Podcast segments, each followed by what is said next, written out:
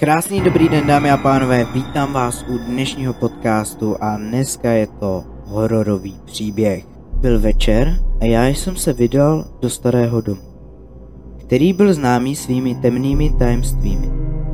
Bylo to místo, které bylo považováno za prokleté a bohužel jsem se vydal do jeho nitra, abych se pokusil odhalit jeho tajemství.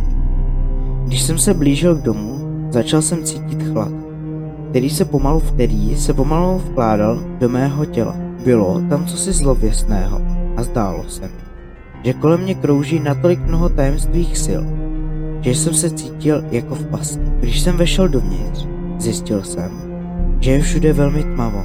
V místnosti bylo pouze pár starých svíček a jejich slabé světlo mi připomnělo, že jsem opravdu sám.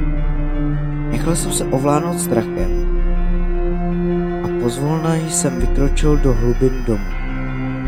Když jsem procházel chodbami, cítil jsem sílu, která vycházela z jeho stěn.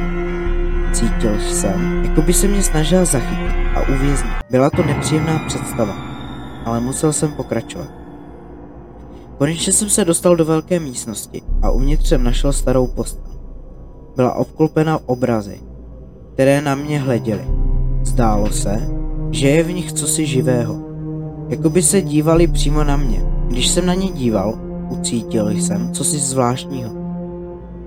Byla to síla, která se mi zdála neznámá, ale zároveň jsem se cítil ve vzduchu.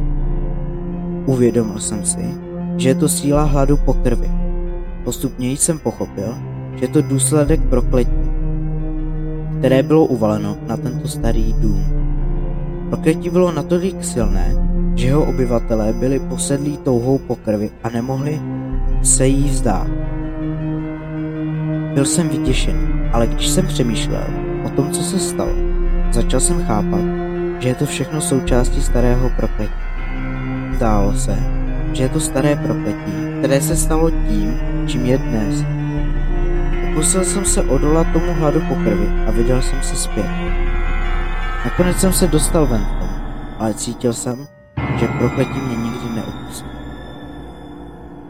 Bude to stále ovládat mou mysl a síla hladu po krvi bude vždy přítomná.